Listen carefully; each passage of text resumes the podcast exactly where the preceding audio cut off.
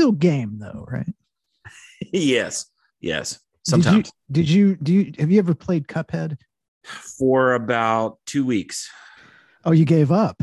Uh, absolutely, yes. Oh, that's- a rage game right there. That is That is a rage game. weak sauce, my brother. Because today they finally released a new island of downloadable content, and I my whole morning was ruined because I was just like, I just want to sit here and play Cuphead, like because I.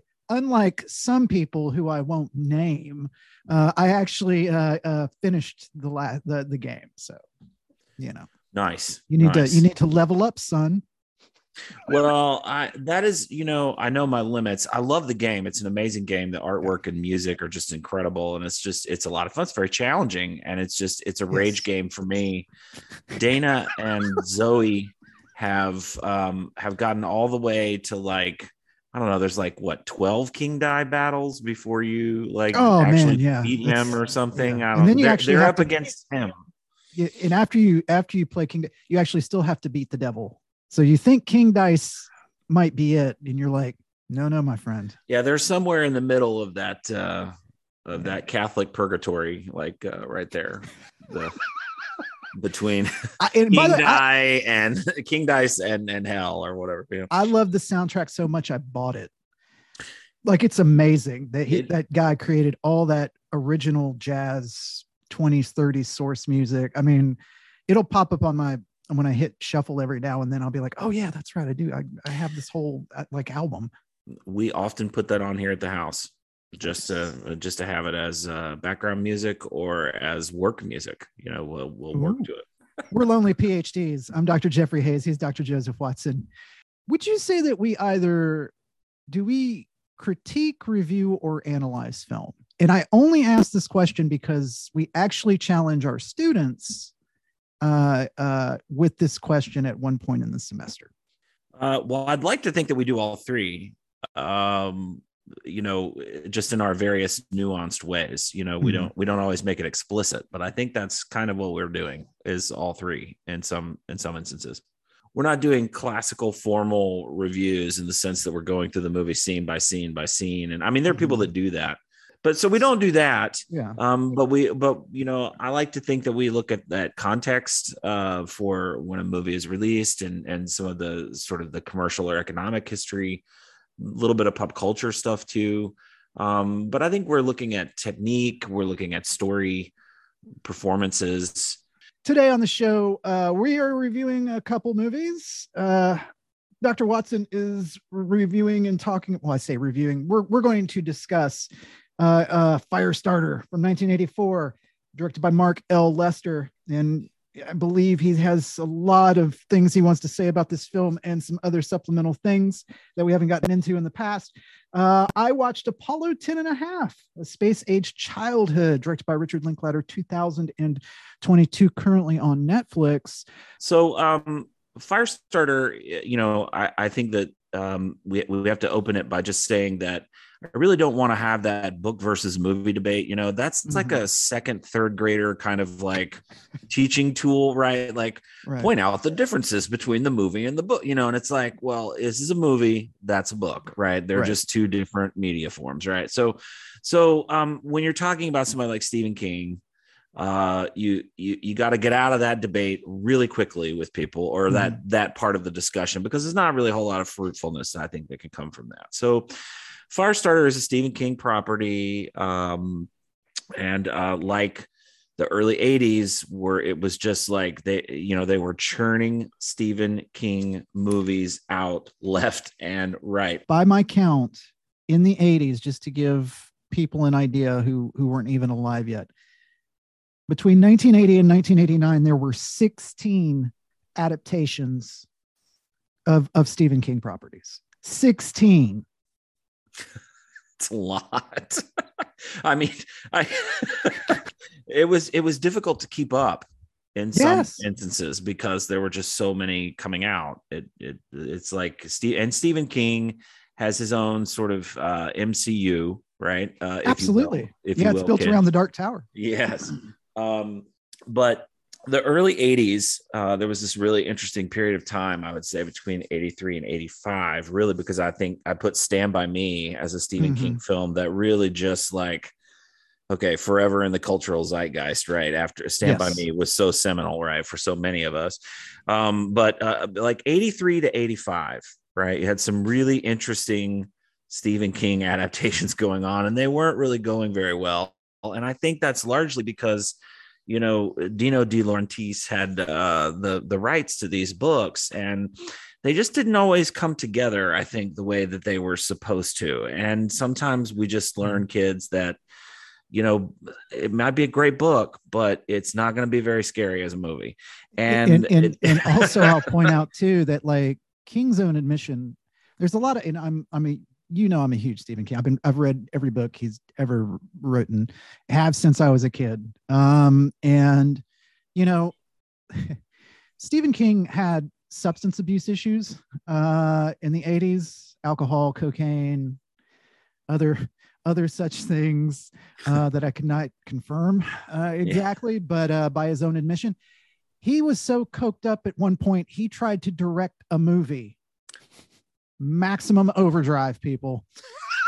Which is brilliant cheese, by the way. If you've soundtrack by AC ACDC, who make a cameo at the beginning of the film, or at least their van does. I mean, I mean, he just and and famously, he has always sold his properties for like one dollar. Like he he doesn't make he makes his money on the books. Like he doesn't, you know, he he he has no the weird part is is that he has it seems like no attachment to it as moving to film adaptations but yet he will criti- criticize them you know and i'm just like well when you give it up for a buck you've got people like De Laurentiis coming in or you know it never reached Cannon film uh, uh, uh, echelon, but I'm sure they were in the running at Ooh, some point. It was close. It was oh, that close, would have been Jeff. something, huh? A Cannon film of, of Stephen King. I oh, mean, man you know, Maximum Overdrive is probably the bridge between those two yes. uh, kinds of, of material. And uh, the the interesting lead in to Firestarter is that you know Carpenter was coming off the thing, and they mm-hmm. offered him a couple of properties, and he did a shot at Firestarter. Uh, mm-hmm. Uh, Bill Lancaster, who wrote the screenplay for the thing, who is Burt Lancaster's son. I, oh, I never knew that, that, right? Uh, and um, so Bill wrote a script version of Firestarter that apparently Stephen King liked, but the thing did so poorly at the box office that Carpenter had kind of become blacklisted. So they pulled him from the project, and instead he ended up with Christine. Now, Christine which, comes later after Christine comes Christine comes earlier. So, oh wow, uh, I didn't know. Yeah, that. they pulled Firestarter because I think for some reason they thought Firestarter might have more uh, legs. I, am I'm, I'm not really sure. Uh, this part of film history is is very well researched from a Stephen King perspective, but not mm-hmm. so much from an industry studio perspective. Um, and, and, and I'll say for people, if you haven't seen Christine, it is it's a good film and you know he he makes a ghost story which he was very familiar with with the fog uh i'm speaking of john carpenter mm-hmm. um you know and even all the even i know he, he's recounted i've heard his commentary on it he's recounted the troubles of getting the car you know to to do the cool little bits that are just little bits in the movie honestly i mean it's a very, pretty effective ghost story. I, I, I just it's not as know. creepy as you can make that story, yeah. right? Well, the performances I mean, of of uh, John Stockwell and um, Keith Gordon, especially Keith Gordon in that film. I mean, he really does the transformation and uh, really brings a game to it. And I know yeah. I know Carpenter normally has said he's not really an actor's director, but that's some instances where I disagree with him because I'm like, yeah. I know he got that performance out of him. Right. I know it.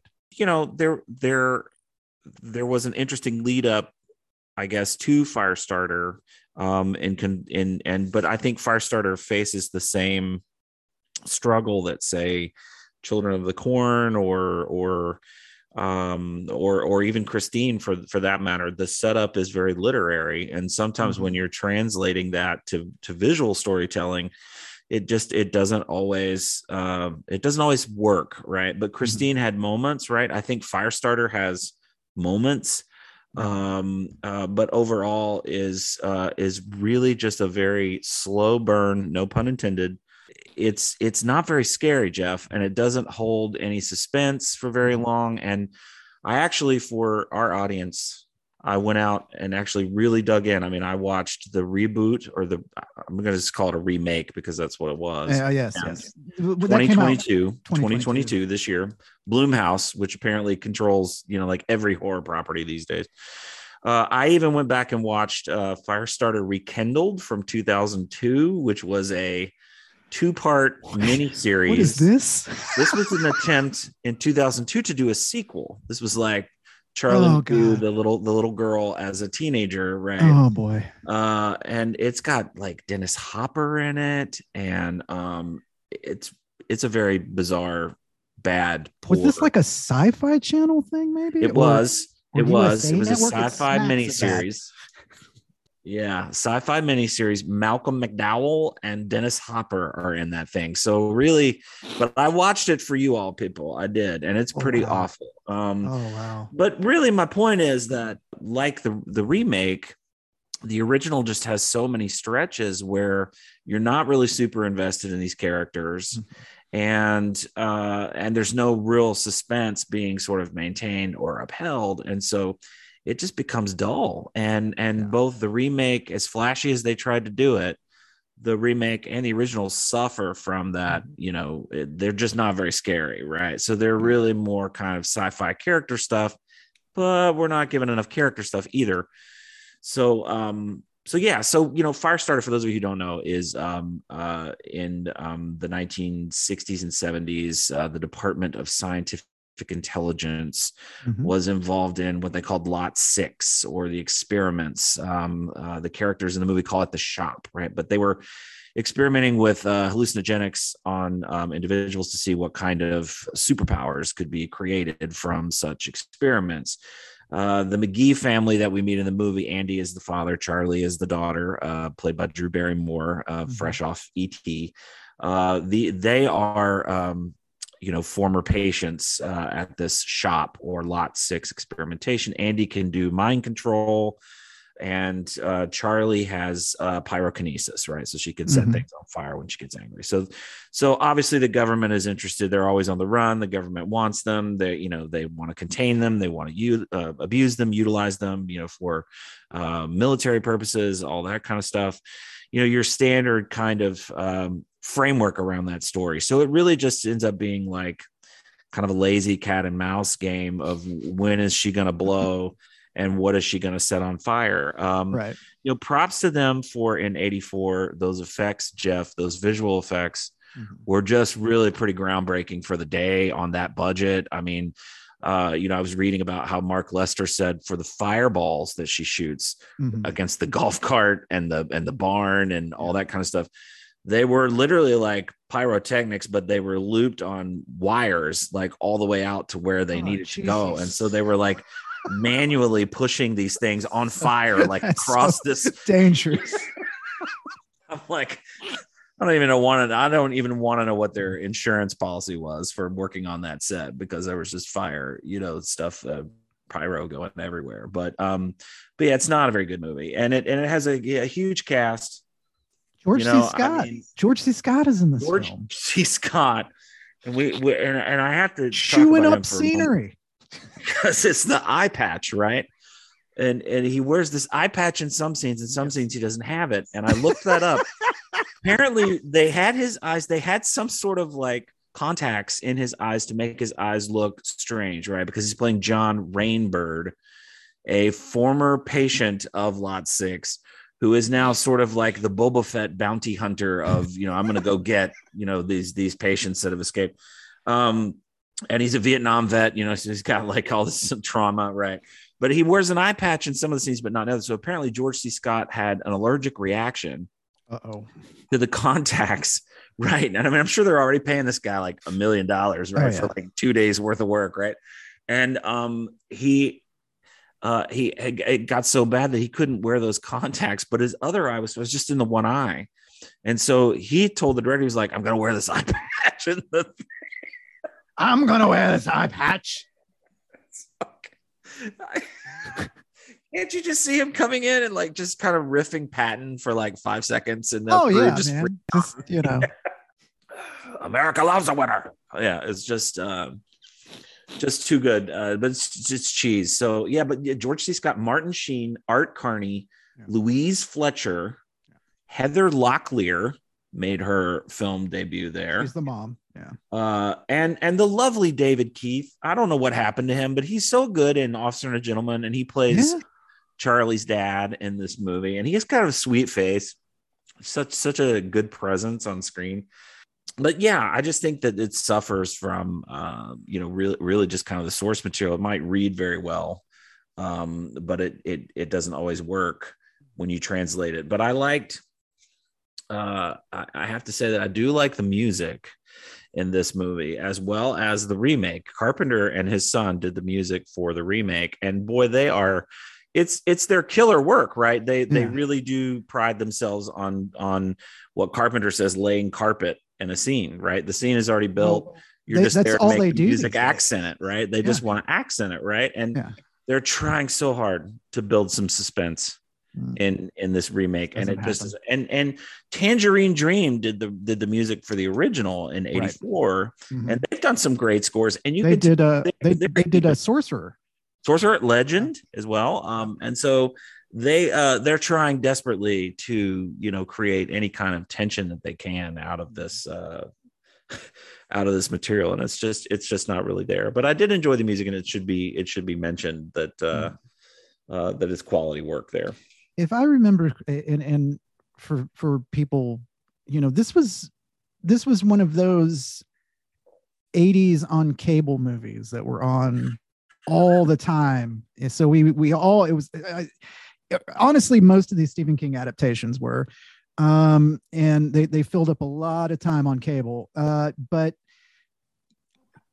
I haven't seen it in a number of years, but I, I'm thinking back aesthetically. it's about it. exactly as bad as you remembered it's exactly as bad as you remembered i assure you Is it is it a bit of a Carpenter clone as far as cinematography and even graphics go? If I'm if I'm remembering all that correctly, like yeah i think there was i, I think that uh that from a production design standpoint from a cinematography standpoint there are some similar i think carpenter would have shot it much that way um mhm. I, I I think that's very fair to say.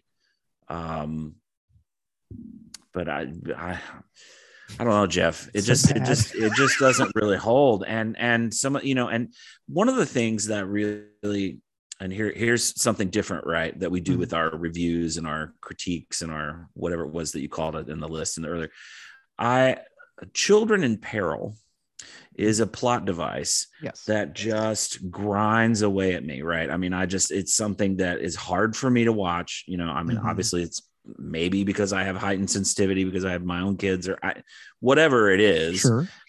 i don't like those kinds of narrative devices. They make me very anxious. And so Mhm. i'm surprised that i can sit through that should tell you something. I can sit through firestarter and be like yeah she's fine. She'll just set them on fire. You know i mean it's it's there's nothing going to happen to her you know? Um so uh it it's it's it's a device that's used um it, that makes me anxious but it's it it is not maintained maintained here as well and i guess do you think that the children in peril thing comes from being an 80s kid and having the you know satanic panic and all this stuff you know all the stuff that stranger things is distilling like in their in their stuff Mhm. I think it kind of comes from those roots. And I think that's why the Duffer brothers have done it so well Mhm. with Stranger Things, because obviously characters like Charlie McGee are a uh you know a springboard for characters like 11 the you know the hawkins lab is very similar to lot 6 and the right. Well, I mean the the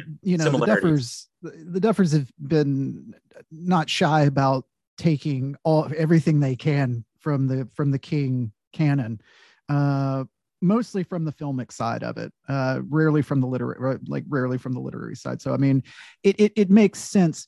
Uh, as to the question. I think that that's a, and we, you and I have had some discussions. I've had some discussions with some other folks about this. It's just that, um, you know, children's films in quotes in the 80s that would like the goonies is children in peril uh watcher in the woods children in peril something wicked this way comes children in peril um this was just norm for the course grimm's fairy tales grimm's fairy children in peril. Right. i mean i think it's it's it's ancient right? There's a history yeah. behind that kind of device right? Yeah. I mean it's it's normally it would normally be for morality reasons right? But the the the 80s did not seem to have any interest in that whatsoever. Like they, right. they, were they were they were just trying to scare kids. I i mean and and make it uh i guess exciting for the adults because animation had really declined you know cinematic animation had really declined by the 80s you know the disney house had pretty much got down to maybe one movie every now and then right uh hand drawn animation was on the wane uh, computer animation. What kids? It was on the rise. it I was mean, on the rise, but we won't see that here until the mid '90s with Toy Story, right. the first Toy Story film. So I mean, yeah, it, it's a hard time to describe. So you know, quote unquote children's entertainment or, or, or movies made for adolescents. Uh, it's quite a boon, and I, I would suggest to people to do a little research on it and and look it up and actually think because it's there are some fascinating films uh, uh, from all over the world uh, that you can that you can experience. So yeah, yeah. I mean, I, I yeah.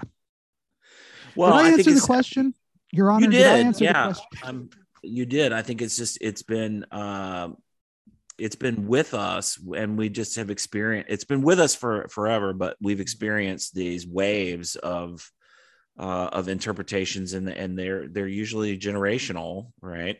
Um, you know, I don't, I can't speak to whether a kid watching Firestarter in 2022 is going to think this is a great movie, you know, or or this really scared me. You know, maybe it does. I, you know, I I don't know.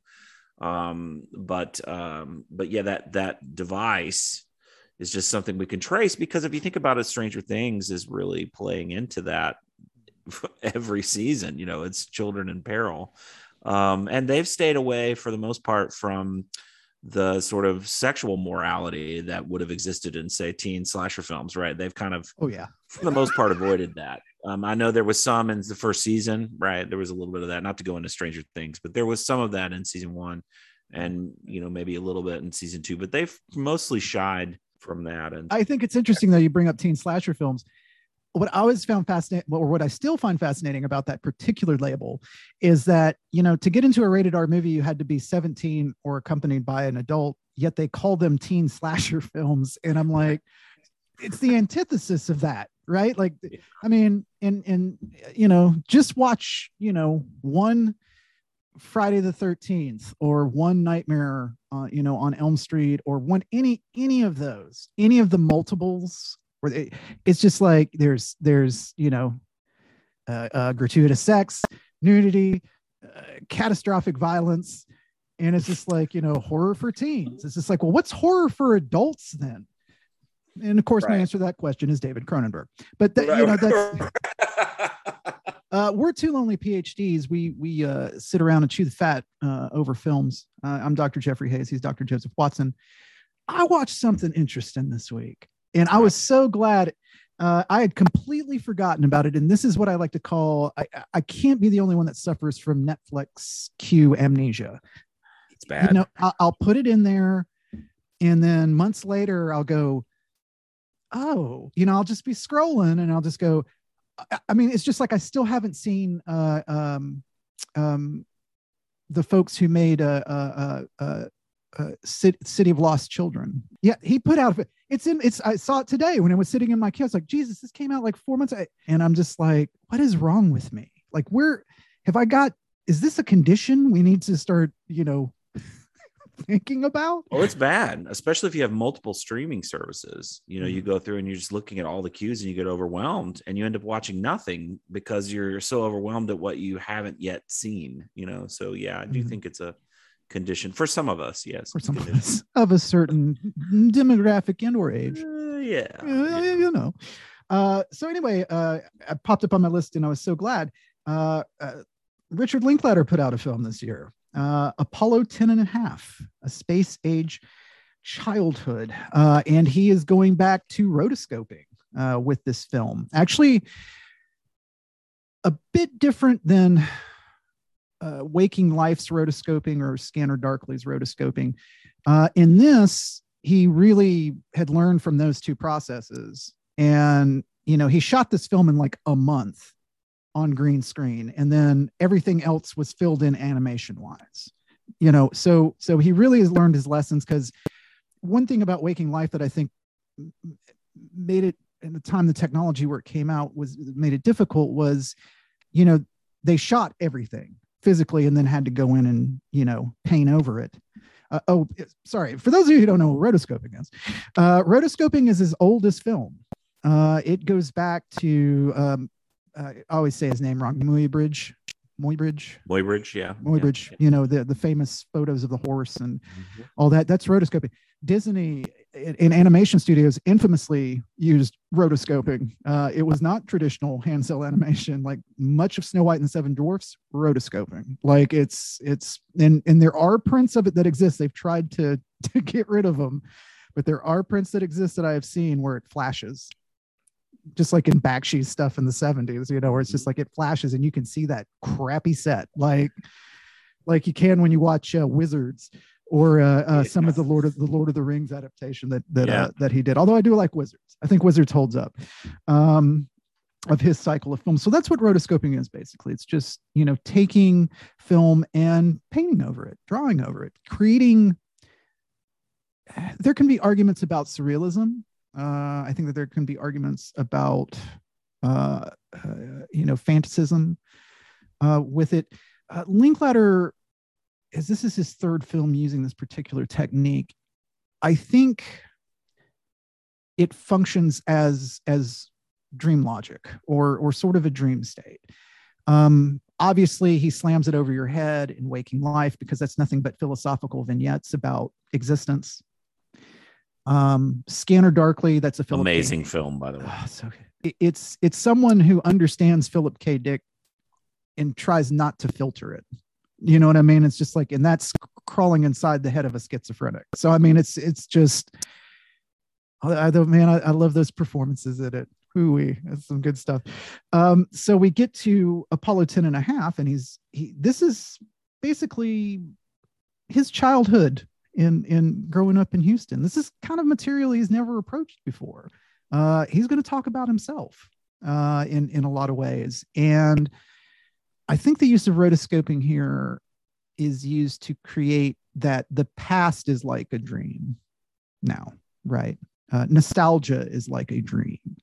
Uh, it brings up, you know, we can't quite see it, but we can uh, in our mind's eye. Um, and he so lovingly tackles this this time period for him growing up. He's like the youngest of six children, growing up in Houston, and NASA's exploding. The Astrodome gets built. The first heart transplant happens. Uh, the suburbs crop up. Um, you know, he he spends not a lot of time, but it, the right amount of expositional time, sort of giving you an idea of place, Hmm. um, and and trying to situate you in what is essentially like a different world, because 1967, 68, 69 in, in Texas. I mean, that's that even predates me. I mean, I'm born in 77. Um, so yeah, I mean, it it it could be fantasy. You know what I mean? Like it just like it sounds so fantastical. Like uh, really life was like this. And I mean, talk about children in peril. He he he shows these great scenes of like you know uh, uh, uh, Roman candle fights on the Fourth of July, and you know uh, uh, kids like uh, playing Red Rover, and one of them going through the Red Rover line so hard it like cracks the kid's arm, and the bone comes out. You know, it's just like, and that's when we stopped playing that game. That's what I really liked about this film. Too is is it's not I wouldn't say it's nostalgic. You know, I, I don't think it's it's longing for anything. He's just saying this was a time that existed and it no longer exists. And here's what I remember about it. And these are some stuff. This is some stuff that happened. Um, and I I, you know, I I I was worried about his approach because initially the the device of the of the film is that this uh, kitty, of course, he doesn't call it, you know, he gave him another name uh, you know, says that uh, you know NASA comes and finds him in the schoolyard, uh, and when he's ten, and it's just like, hey, uh, we picked you out of the crowd, and you know you have like good kickball scores uh, or something like that, and it's just like uh, you, uh, uh, you know, uh, we're you know we're racing to the moon, and unfortunately we've built the the capsule too small, you know, so we need a kid, right? And we're going to put you into training and uh you know and we've already gave you a cover story of sending you to summer camp and here's pictures you know and you know makes you think about the kennedy assassination and like all those you know faked photos and everything like that Yeah. and Yeah. then the talk of Yeah. fake moon landings that still persist to this day for some odd odd reason um but uh so he he sets it up like that and, and i was a little worried because it's the it's the front matter of like the first 10 minutes and i was like is he really going to go all the way and then he stops it and he goes hang on let me let me tell you a little bit about houston right and then large chunk of the film and so i'm like i'm like oh this is the film like this is you know what i mean like he's just right. doing the wraparound Uh-huh. uh, to to to get to the actual meat of the film, which is just he wants to talk about culture, society, politics, and being alive in like 1967 through 1969 uh, in in um, in in Texas and in America, and also a feeling of what, what I got when I was viewing it was that this this feeling of anything was possible. And then the possibilities became a reality. But what he doesn't say which as a as a you know as i was thinking about it some more is just like and then the hangover that's coming. You know that that we all, all of us of a certain age know but he, you know at least that existed right Right. this this Right. this place this space this it seems just so fantastical these days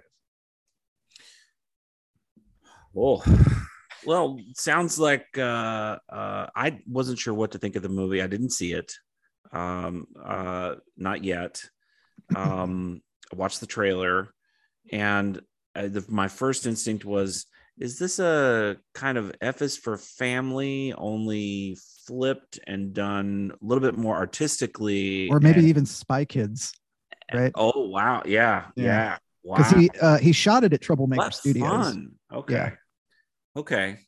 So do we see the meat of the film is him just sort of living out different existence or different events or things that happened during that time? he's just yeah he's just Or walking us through it like a flashback like he's just walking us through you know uh, uh everything almost everything in his life that's going to be he describes like what it's like to like live in the suburbs you know what it's like to to hang out uh how Yeah. you know uh how tight money was for the family like it it goes and again this film is only i think it's only an hour and 40 uh, uh, minutes long he uses every bit of his exposition like he he does not waste anything um and that's really amazing because i could see that this film probably at one point was longer at least in the script stage but he got it down to to the to the weight that it was uh in the flow that it was uh in in this in this end cut i mean i, I might be wrong he might have just you know had it cut and ready to go but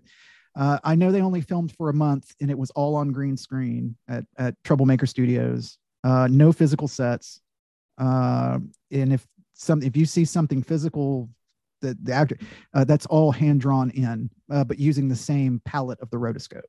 So obviously, you know what I know about Linklater is that he is a re- really good filmmaker. I wouldn't Hmm. I wouldn't say that he's of a, a specific genre per se at all. Um, I'm not sure where I would classify him, but it sounds like he accomplishes a lot of stuff with this that he did with Dazed and Confused Mhm.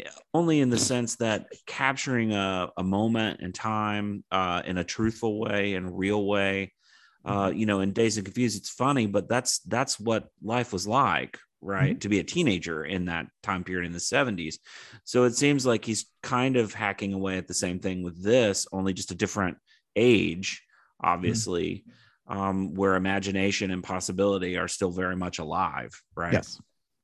Yes. I would say that's fair. before it dies out in Dazed and confused What's interesting about Dazed and Confused, I saw that when it first came out uh, in the mid 90s. And I come from a very small town in Alabama, Northport, Alabama. and it's right next to uh, Tuscaloosa, which is the home of the University of Alabama, and you know it's pretty much a flagship university uh, in our state. But no one, you know, every time anyone they go to Tuscaloosa, no one ever says Northport. You know, Northport is across the river, across the bridge, and it's it's literally like a, another place, like another. you know, I went to Tuscaloosa County High School. Um, dazed and confused, I completely got like right off the bat because I was like, oh yeah, you go cruising with your friends in the car, go to Sonic, circle around, wait for somebody to like throw a party in a field, you know, uh, wrangle up some booze or beer or you know weed or whatever. Eh, you know what I mean? I mean, it's just like, oh no, I, I completely universal truth. There's some universal truth. Absolutely, yeah, yeah, absolutely. I mean, it's in the '70s, but I was living it in the '90s you know and i'm sure it still i'm sure it still goes on today to some degree uh you know somewhere. Uh so then let's see he covers the 80s and everybody wants some doesn't he? Or is that 1980 like I, did he put it right? I can't remember if he put it right on the something like that. Yeah. Yeah. Yeah you know because we've got you know uh uh the introduction of uh, a whole new set of music new wave uh you know now he's in college right if it's if it's I don't know. Would we call it his everyman character then? Like that, that sort of stands in. Now we've got the kid version, we've got the teenage version, and then we've got the college version. Um, and everybody wants some. Um, who just man, we just won't play baseball. You know, I mean, it's just like it's just it's so. it's good. Play base. It's underrated. I'll put it that way. Like it's just baseball and hang out, man. Like we just. But he's just he's good at capturing he's so good at capturing those um, moments that you know are, are, seemingly trivial to anyone else but when you put them in a context of uh, of a story or a film that become like these poignant like you know captured moments of time mm-hmm. um thinking about the before trilogy you know i mean yes. it's it's so good you know in terms of the way that it refrains itself and reprises things and moments and and you know it's beautiful uh, he's just really damn good at doing that. So mm-hmm. um, mm-hmm. I'm happy to hear that this one is another great entry into that uh, into that canon. When directors have personal connection to material, I think it's going to be a better overall experience. Period. Um, mm-hmm. That's not to say that you know directors who take big paychecks uh, don't put you know their creative spirit into those mm-hmm. projects. Mm-hmm. I'm sure they do to a certain extent. Um, but I think if there's a personal connection and you feel deep, you're just going to feel deeply about it, mm-hmm. and it's going to end up with a different product. So, yeah, yeah, I think I I do a lot of linking. I think this is fair. Mm-hmm. Uh, you tell me, but sometimes I do a lot of connection with students where I'll say, well, Richard Linklater is a lot like our John Sayles in a way. Like yes. he's got that yes. same kind of intelligence and passion for certain topics and material, a lot of them dealing with the past or how we represent the past and mm-hmm. um, and people and places um, and seem to have a heightened conscience about it you know like how are we how are we doing it? Are we being authentic? Are we being truthful? Um, I, I, connect these those two directors um, and then I go back even further and I say, well, Cassavetes is, you know, an influencer on John Sayles and, mm-hmm. you know, and Soderbergh fits in there too at some point in the chain, but um, of those independent sort of directors who work outside the studio, but they make really, really interesting films. Um, but they're not necessarily going to be running next to Jurassic Park or Top Gun. You know, they're just not commercial films. They're mm-hmm. we, we would call them independent films, right? Because they're and and, uh, and this goes back to our we were talking on past episodes, you know, about the need for you know, not not necessarily indie movie houses, but just cinemas in general.